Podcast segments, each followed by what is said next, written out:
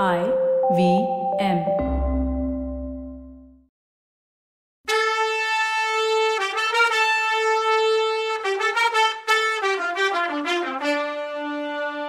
வணக்கங்க.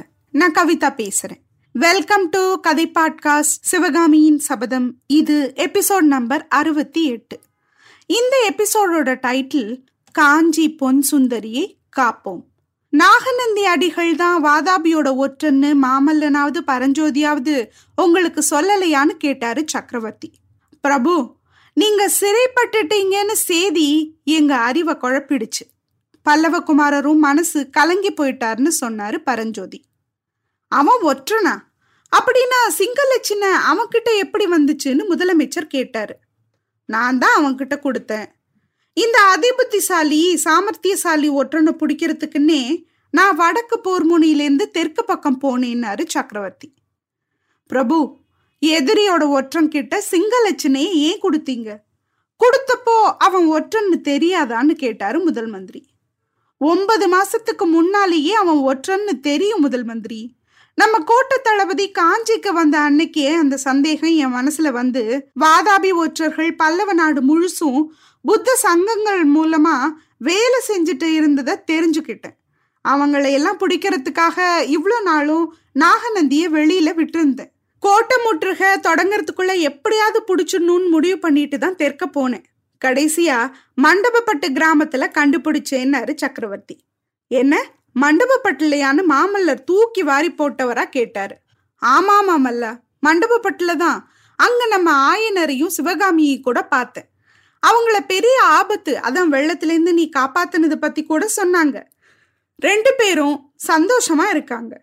ஆயனர் அங்க மலை கோயில் கட்டுற வேலையை தொடங்குறதுக்கு வேண்டிய ஏற்பாடு பண்ணிட்டு வந்திருக்கேன். நாகநந்தியை தேடிக்கிட்டு மண்டகப்பட்டுக்கு போனதுல இந்த ஒரு நல்லதும் நடந்துச்சுன்னாரு சக்கரவர்த்தி. ஆயனரும் சிவகாமியும் எதிரிகளோட ஒற்றர்கள்னு நாகநந்தி சொன்னதுனால கொஞ்சம் கஷ்டப்பட்டு போயிருந்த மாமல்லர் மனசு இதை கேட்டதும் சந்தோஷப்பட்டுச்சு. அவரோட மனசுல வந்த சந்தோஷம் அவர் முகத்திலையும் தெரிஞ்சது. பிரபு ஒற்றனை சிறை பிடிச்சிட்டீங்களான்னு சேனாதிபதி கலிப்பக கவலையா கேட்டாரு. இதை கேட்டதும் ஆமா வாங்க. நீங்க செய்ய வேண்டியதெல்லாம் அவர் செய்யறாரு கேள்வி மட்டும் நல்லா கேட்க வந்துருங்கன்னு நமக்கே தோணுது இல்ல அவருக்கு போர்க்களத்துல சண்டை போடுறது எப்படின்னு தெரியுமே ஒழிய இந்த மாதிரி ஒற்றை தந்திரம் எல்லாம் தலைவேதனை கொடுத்துச்சு சேனாதிபதிக்கு. பாவம் அவர் என்ன பண்ணுவாரு? ஆமா சேனாதிபதி. வாதாபியோட ரொம்ப கெட்டிக்கார ஒற்றனை சிறை பிடிச்சாச்சு. பாதி யுத்தத்தை நாம ஜெயிச்சிட்டது மாதிரின்னாரு சக்கரவர்த்தி. உடனே மாமல்லர் துள்ளி குதிச்சு அப்பா கிட்ட வந்து வணக்கத்தோட கை கூப்பி நின்னு பல்லவேந்திரா. பாதி யுத்தத்தை நீங்க ஜெயிச்சாச்சு. மற்ற பாதிய ஜெயிக்க எனக்கு பர்மிஷன் கொடுங்க. நம்ம வீர பல்லவ படைய நடத்திட்டு போய் வாதாபி அரக்கர் படைய அடியோட அழிச்சு நிர்மூலம் பண்ண எனக்கு அனுமதி கொடுங்க. என் நண்பர் பரஞ்சோதியையும் என் கூட அனுப்பி வைங்கன்னு சொன்னாரு. அப்போ சக்கரவர்த்தி மாமல்லரை தழுவிக்கிட்டு குழந்த உன்னோட வீரத்தை மெச்சுறேன். ஆனா கொஞ்சம் நான் சொல்றத கேளுன்னு சொல்லிட்டு சபையை பார்த்து மந்திரிகளே அமைச்சர்களே கோட்ட தலைவர்களே எல்லாரும் கொஞ்சம் காது கொடுத்து கேளுங்க. இந்த போருக்கு ஆதி மூல காரணத்தை உங்களுக்கு சொல்றேன். அப்புறம் உங்க உங்க இஷ்டம் என்னன்னு எனக்கு சொல்லுங்கன்னு சொன்னாரு. அமைதியா இருந்த மந்திராலோசன சபையை பார்த்து மகேந்திரர் பேச ஆரம்பிச்சார். நான் சின்ன பிள்ளையா இருந்தப்போ போருங்கிற பேர்ல கொஞ்சம் கூட விருப்பமே இல்லாதவனா இருந்தேன். என் அப்பா சிம்ம விஷ்ணுவோட வீரப்புகழ் தென்னாட்டில் எங்கேயும் பரவி இருந்துச்சு. நான் பிறக்கிறதுக்கு முன்னாலேயே என் அப்பா கிழி சோழ நாட்டை பல்லவ நாட்டோட சேர்த்துட்டாரு. உறையூர் சோழர்களை அடக்கி கப்பம் கட்ட வச்சாரு. பாண்டியர்களையும் கர்வபங்கம் பண்ணாரு. மேற்குல கங்கரும் வடமேற்குல கதம்பரும் சிம்ம விஷ்ணு மகாராஜா கிட்ட பயபக்தியோட நண்பர்களா இருந்தாங்க. வடக்க வேங்கி நாட்டு அரசனும் எனக்கு தாய் மாமன். அதனால யுத்தங்கிற நினப்பே இல்லாம நான் இருந்தேன். சித்திரம் சிற்பம் கவிதை நடனம் சங்கீதம் இந்த மாதிரி கலைகளில் ஈடுபட்டு காலத்தை கழிச்சேன் எந்தெந்த நாட்டில் எந்தெந்த கலை புகழ்பெற்று விளங்குச்சோ அந்தந்த கலையில பெரியவங்களை திறமையானவங்களை வர வச்சு அந்த கலையை வளர்க்க ட்ரை பண்ணேன். இப்படி இருக்கும்போது கங்க மன்னன் துர்வீன் இதனோட சபையில பாரவின்னு வடமொழி கவி ஒருத்தர் வந்திருக்கதா கேள்விப்பட்டேன். அவர் வடக்க அசலபுரத்துல இருந்தவர். வாதாபி ராஜகுமாரர்களோட நண்பர். புலிகேசியும் அவனோட சகோதரர்களும் சித்தப்பனுக்கு பயந்து காட்டுல ஒளிஞ்சிருந்தப்போ பாரவியும் அவங்களோட கொஞ்ச நாள் அலைஞ்சு திரிஞ்சார். அப்புறம் அவர் கங்கமன்னன் சபையை தேடி வந்தார். துர்விநீதனோட மகளை புலிகேசி தம்பி விஷ்ணுவர்தனுக்கு பொண்ணு கேட்டு கல்யாணம் பண்ணி அது மூலமா புலிகேசிக்கு பலம் தேடி கொடுக்கறதுக்காக பாரதி அங்க வந்தார். துர்விநீதன் என்னோட அப்பாவுக்கு ரொம்ப கடமைப்பட்டவங்கிறது உங்களுக்கும் தெரியும்ல? அதனால கங்கப்பாடியில நடக்கிற விஷயம் எல்லாம் அப்பப்போ காஞ்சிக்கும் வந்துட்டு இருந்தது பாரவி அங்க வந்திருக்காருன்னு தெரிஞ்சதும் அவரை காஞ்சிக்கு வர வைக்கணும்னு நான் ஆசைப்பட்டேன். என் அப்பாவும் அதே மாதிரியே துர்விநீதனுக்கு செய்தி அனுப்பியிருந்தார். அதனால பாரவியும் இங்க வந்தார்.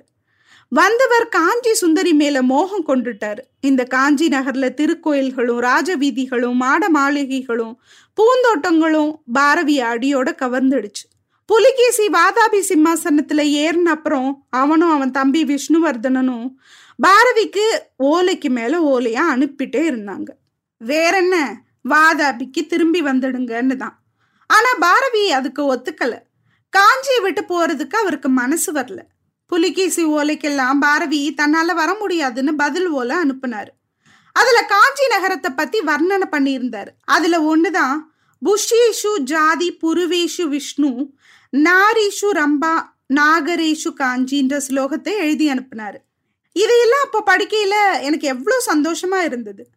ஆனா அப்போ அந்த பாரதி கவிஞர் மூட்டின தீ தான் இப்போ பெரிய யுத்தமா மூன்றுருக்கு புலிகேசி பாரதிக்கு எழுதின ஓலை ஒண்ணுல என்னைக்காவது ஒரு நாள் நான் காஞ்சி மாநகருக்கு வருவேன். உங்களோட வர்ணனையெல்லாம் நிஜந்தானான்னு பாப்பேன்னு எழுதியிருந்தான். அதுவும் எனக்கு பெருமையா இருந்தது. அப்போ வாதாபி சக்கரவர்த்தி காஞ்சிக்கு வரும்போது அவருக்கு பிரமாதமா வரவேற்பு கொடுக்கணும்னு நினைச்சிட்டு இருந்தேன். ஆனா இப்போ நான் நினைச்சதுக்கு எதிரா கோட்டை கதவுகளை சாத்தி வாதாபி சக்கரவர்த்தியை வெளியில நிறுத்த வேண்டி இருக்கேன்னு சக்கரவர்த்தி சொன்னார்.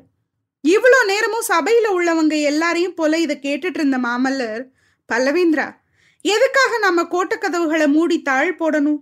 வேல்களையும் வாள்களையும் வச்சு ஏன் புலிகேசிய வரவேற்க கூடாதுன்னாரு ஆமா வரவேற்கத்தான் போறோம். நம்ம கோட்டை சுவர்கள் மேல பல்லவ வீரர்கள் நின்று வாள்களாலும் வேல்களாலும் சலுக்கங்களை வரவேற்பாங்க. வரவேத்து நம்ம அகழிகள்ல உள்ள முதலைகளுக்கு விருந்தளிப்பாங்க. நான் சொல்ல ஆரம்பிச்சதை முழுசும் சொல்லிடுறேன். அந்த அரக்கியம் புலிகேசி நம்ம காஞ்சி சுந்தரி மேல எப்படி மோகம் வச்சிருக்காங்கிறத நேர்ல நானே பார்த்தேன்.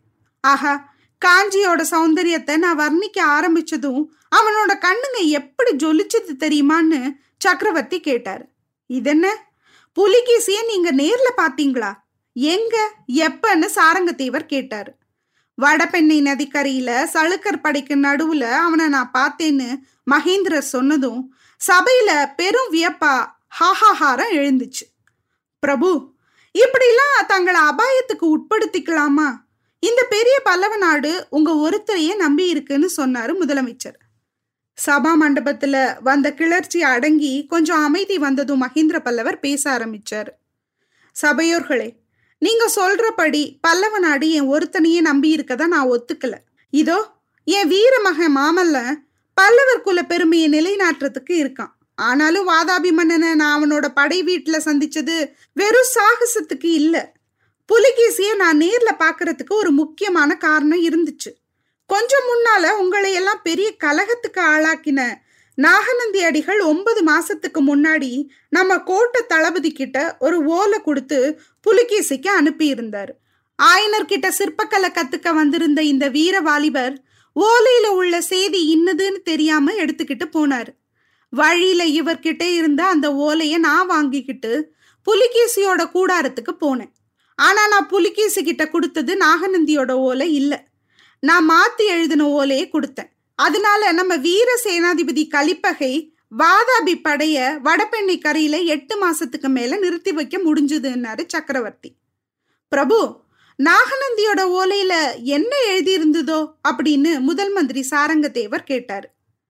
காஞ்சி நகர போல பாதுகாப்பு இல்லாத நகரம் வேற இருக்க முடியாதுன்னு வாதாபி பட வழியில எங்கேயும் தங்காம நேரா காஞ்சிக்கு வந்து சேரணும்னு மூணு நாள்ல காஞ்சியை புடிச்சிடலான்னு எழுதியிருந்துச்சுன்னு சொன்னார் சொன்னாரு சக்கரவர்த்தி.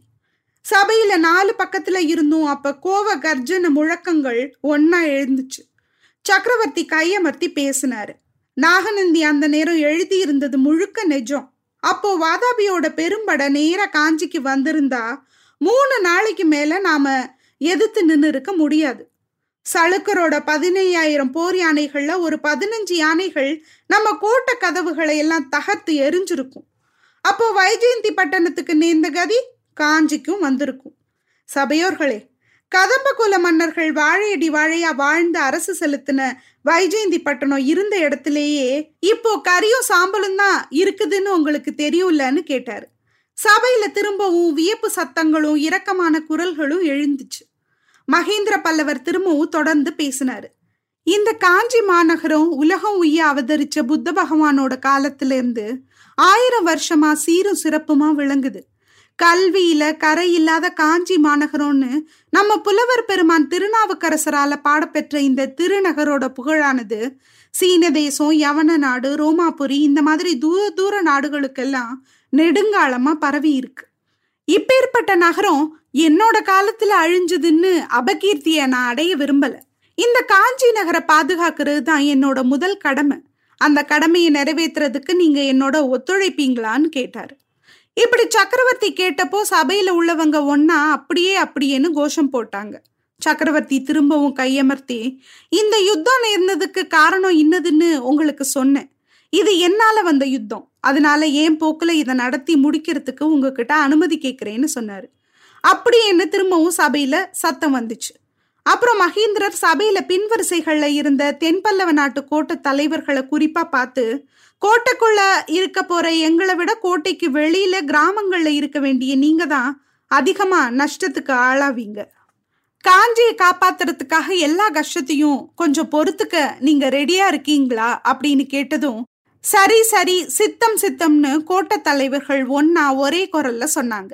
நாளைக்கு சூரிய உதயத்துக்குள்ள வாதாபி படம் நம்ம கோட்டையை நெருங்கிடும். அதுக்கு முன்னால நீங்க எல்லாரும் நகரத்தை விட்டு வெளியே போயிடணும். அவங்க அவங்க ஊருக்கு சீக்கிரமா போயிடணும். காஞ்சி நகர் முற்றுகைக்கு உள்ளா இருக்கும்போது உங்களுக்கும் கோட்டைக்கும் அதாவது எங்களுக்கும் எந்த விதமான போக்குவரவும் இருக்காது. கோட்டையை கைப்பற்ற முயன்ற புலிகேசி தோல்வி அடையும் போது அவனோட கோபத்தை எல்லாம் சுத்தி உள்ள நாட்டுப்புறம் மேலதான் காட்டுவான். அதுக்காக நீங்க தயாரா இருக்கணும்.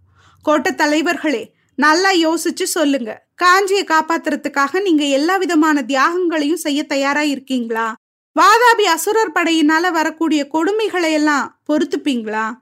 நாட்டுல கொடுமையான பஞ்சம் வந்து மக்கள் பட்டினி கிடந்து சாக நேர்ந்தாலும் நீங்க மனம் கலங்காம இருப்பீங்களான்னு சக்கரவர்த்தி கம்பீரமான குரல்ல கேட்க செஞ்சிக்கோட்டை தலைவன் சடையப்ப சிங்கன் எந்திரிச்சு நின்னு பேச ஆரம்பிச்சார். பல்லவேந்திரா யோசிக்கிறதுக்கு ஒண்ணுமே இல்லை. பல்லவ நாட்டோட மணிமகுடமா இருக்குதுதான் காஞ்சி மாநகரம். காஞ்சி அழிஞ்சா அப்புறம் யார் உயிரோட இருந்து என்ன புண்ணியம்? காஞ்சி நகரத்தை காப்பாத்துறதுக்காக எந்த விதமான தியாகம் செய்யவும் சித்தமா இருக்கேன்னு சொன்னாரு. இன்னும் என்ன ஆக போகுதுன்னு நம்ம வர்ற எபிசோட்ல பார்க்கலாம். அது வரைக்கும் நன்றி வணக்கம்.